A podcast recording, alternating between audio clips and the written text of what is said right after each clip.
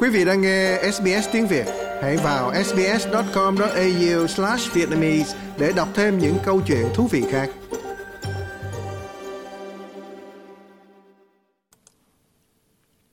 Lần đầu tiên sau 6 thập niên, Trung Quốc báo cáo sự sụt giảm dân số. Cơ quan thống kê quốc gia Trung Quốc đã báo cáo dân số giảm xuống còn 1,4 tỷ vào năm 2022, với mức giảm khoảng 850.000 người. Tỷ lệ sinh là 6,77 ca sinh trên 1.000 người của họ là mức thấp nhất được ghi nhận, giảm so với 7,52 ca sinh của năm trước. Nhà kinh tế Janu Chan tại Hồng Kông đã nêu ra một số lý do chính dẫn đến sự giảm đột ngột này. Mức tăng trưởng dân số đang chậm lại ở Trung Quốc là một vấn đề kéo dài. Đó là di sản của chính sách một con được áp dụng trong nhiều thập niên và kết thúc vào năm 2016. Nhưng nguyên nhân cũng do một số yếu tố kinh tế và xã hội. Nếu bạn hỏi người Trung Quốc, nhiều người sẽ nói với bạn rằng nuôi một đứa trẻ thật sự rất tốn kém và điều đó cũng khiến tỷ lệ sinh ngày càng giảm. Tuy nhiên, điều này không tốt cho triển vọng tăng trưởng kinh tế dài hạn. Nó có nghĩa là tốc độ tăng trưởng tiềm năng của nền kinh tế sẽ thấp hơn.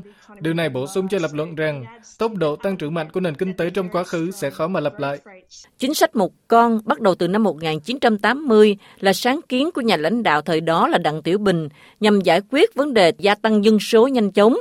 Chính sách được thực thi bởi Ủy ban Kế hoạch hóa gia đình và sức khỏe quốc gia chính phủ có quyền phạt nặng các bậc cha mẹ vì vi phạm các quy tắc này và thường buộc các bà mẹ phải phá thai. Tuy nhiên, trong nỗ lực đối phó với tình trạng dân số già và lực lượng lao động bị thu hẹp, Trung Quốc đã chuyển sang chính sách hai con vào năm 2016, sau đó là chính sách ba con vào năm 2021. Các chuyên gia tin rằng cùng với thói quen từ chính sách một con trước đó và việc thiếu dịch vụ chăm sóc trẻ em hợp túi tiền, cộng với chi phí sinh hoạt gia tăng hiện nay, đã khiến nhiều người sẽ phải lưỡng lự trước việc sinh con.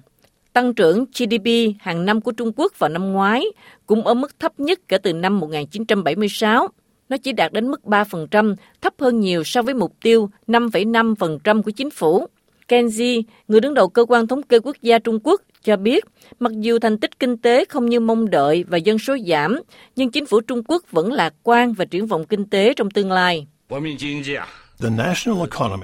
Nền kinh tế quốc dân đang chống lại áp lực và tiếp tục phát triển với tổng khối lượng kinh tế đạt một tầm cao mới. Martin Samasundaram, giám đốc điều hành của Deep Data Analytics cho biết, nền kinh tế Úc có thể sẽ chịu áp lực của suy thoái kinh tế dự kiến ở Trung Quốc. Nếu bạn nhìn vào mọi bộ phận trong nền kinh tế của chúng ta, từ nhà ở, du lịch cho đến đối tác thương mại chính, mọi thứ đều liên quan đến Trung Quốc. Vì vậy, những gì xảy ra tại Trung Quốc sẽ ảnh hưởng rất lớn đối với nước Úc. Sau thông báo của Trung Quốc về sự suy giảm dân số của nước họ, thì thị trường cổ phiếu của Úc cũng đã phản ứng với chỉ số thị trường cổ phiếu hàng đầu S&P ASX 200 đã giảm 0,03%.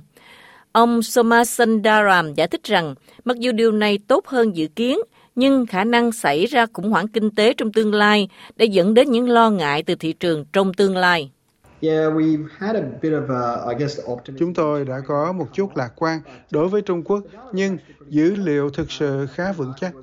Tôi nghĩ rằng thị trường đã tăng vào ngày hôm qua nên hôm nay nó sẽ phục hồi trở lại và dữ liệu của Trung Quốc thực sự tốt hơn mong đợi.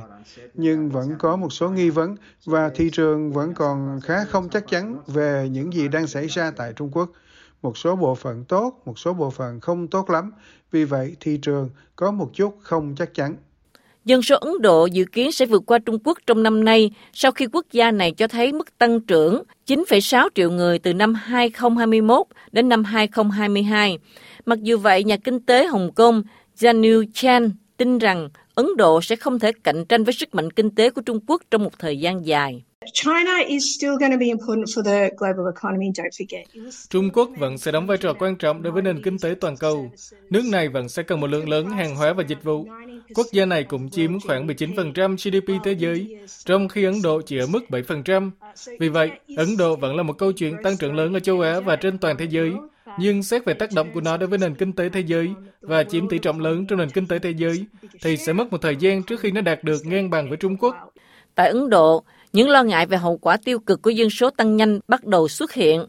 Bác sĩ Rinkyu Sengupta Da, chuyên gia tư vấn cấp cao tại bệnh viện Rainbow Children đã cảnh báo về cái giá phải trả cho sự phát triển dân số nhanh như vậy. Mặt trái của việc dân số đông sẽ là thực phẩm, y tế và giáo dục đều bị hạn chế.